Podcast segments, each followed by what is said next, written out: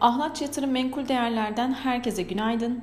Haftanın son işlem gününde kur tarafında yatay fiyatlamaların devam ettiğini görüyoruz. Dolar TL 13.60, Euro TL ise 15.48 seviyelerinden işlem görüyor. Küresel piyasalara baktığımızda Asya borsaları satıcılı seyirdeyken ABD Dışişleri Bakanı'nın Rus mevkidaşı ile görüşmeyi kabul etmesinin ardından Ukrayna gerilimine diplomatik bir çözüm getirilebileceği beklentileriyle yerini karışık görünüme bıraktı. Dün çeşitli eyaletlerdeki FED başkanlarından şahin açıklamalarının gelmeye devam ettiğini gördük. Ee, bugün ABD vadelerinde dün yaşanan sert satış sonrası tepki alımlarıyla pozitif bir seyrin hakim olduğunu söyleyebiliriz. Ukrayna'da diplomasi ihtimali dün rally yaşanan güvenli limanlardan çıkışı tetikledi.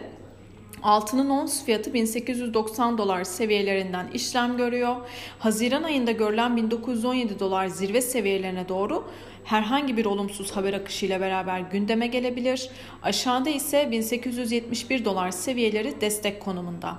Diğer yandan Brent petrol fiyatlarına baktığımızda 2015'te imzalanan ancak Trump yönetiminin çekilmesi sonucu yürürlükten kalkan İran nükleer anlaşmasının yeniden canlandırılmasında yol haritası netleşiyor.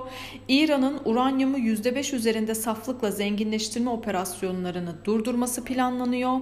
İran'ın yurt dışında bulunan ve dondurulan petrol fonlarının yeniden aktivite edilmesi ise sonraki aşamalarda gerçekleşecek. Bu anlamda İran petrolünün yeniden piyasaya girmesi ise daha uzun süre e, alacak. Fakat İran petrolünün dünya piyasalarına girme ihtimalinin e, beklentisi Brent petrol fiyatlarında ralliye ara verilmesine neden oldu diyebiliriz.